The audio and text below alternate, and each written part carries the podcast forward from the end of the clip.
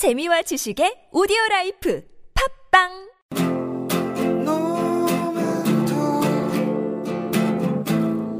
no healing,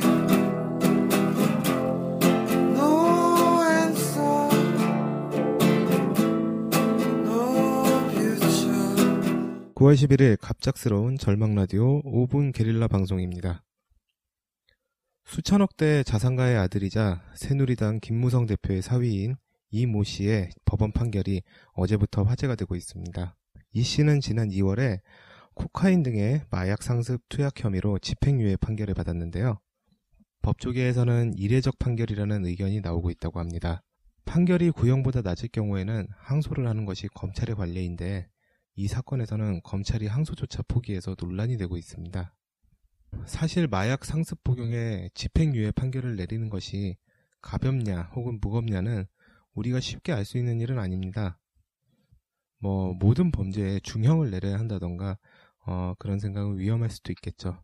하지만 유력 정치인과 자산가의 가족이 검찰과 판사의 무리한 협조를 얻어서 낮은 판결을 받아낸 사건. 이 사건에 대해 사람들이 분노하는 것은 법이 나에게는 이런 판결을 내려주지 않을 것이라는 걸 잘 알고 있기 때문입니다. 절망 라디오에도 마약 투약 혐의로 검찰의 항소에 직면한 청취자의 사연이 올라왔습니다. 어, 이분은 이 씨와는 달리 상습 혐의도 아니고요. 이 씨와 비슷한 시기에 집행유예를 판결받았다가 곧바로 검찰에 항소를 당했다고 합니다. 안녕하세요. 사연 하나 보내려고요. 최근에 김무성 대표의 사이가 마약 투약을 그렇게 많이 하고도 집행유예가 나왔던데 친구들이 저희 집에서 마약을 투약한 적이 있었어요. 당시에 저는 투약을 하지는 않았는데요. 담배인 줄 알고 대마 한 까치를 피우긴 했습니다. 검찰에서는 제가 대마초를 피운 사실과 어, 마약을 투약하진 않았지만 그 자리에 있었다는 점으로도 정황상 소지죄가 있다고 보아서 저를 징역으로 넣으려고 했습니다. 1월 29일에 집행유예가 나온 재판을 검찰이 항소해서 지금 다시 재판을 받고 있습니다. 덕분에 지금 취업 비자도 제대로 못 받게 되었어요. 절망스럽네요. 돈이라는 게 참 좋습니다. 있는 사람은 역시 법도 피해가는데 정황상의 의심만으로 항소하는 검찰과 15번의 투약에도 항소하지 않는 검찰. 네, 뭐 그렇다고요.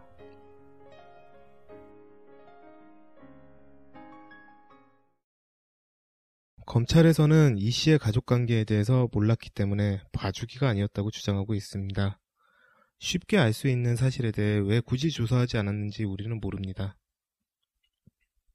가족 관계와 같은 그리고 특히나 상당한 권력이 있는 집안의 가족이라는 정말 쉽게 알 수 있는 사실에 대해 왜 굳이 조사하지 않았는지 우리는 모릅니다. 그리고 봐줄 의도가 전혀 없었는데 왜 이례적이라는 평가가 나올 정도로 봐주는 결과가 되었는지 우리는 모릅니다. 김무성 대표 역시 봐주기 같은 건 터무니없는 일이라고 주장하고 있습니다. 이 판결에 정치계의 개입이 있었는지 검찰에 불타는 봐주기 의지가 있었는지는 물론 현실적으로는 밝혀내기 어렵습니다. 언론에서는 그저 의혹을 제기하는 것 뿐이고 우리는 이유 모를 불만을 가질 뿐입니다. 유전무죄, 무전유죄라는 말이 있습니다.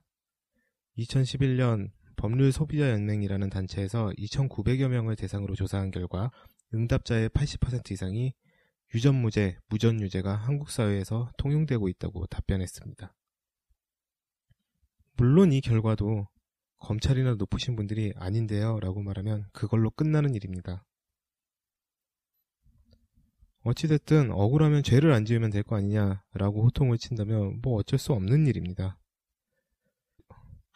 그러니 우리가 할 수 있는 말은 사실 이것밖에 없을지도 모릅니다.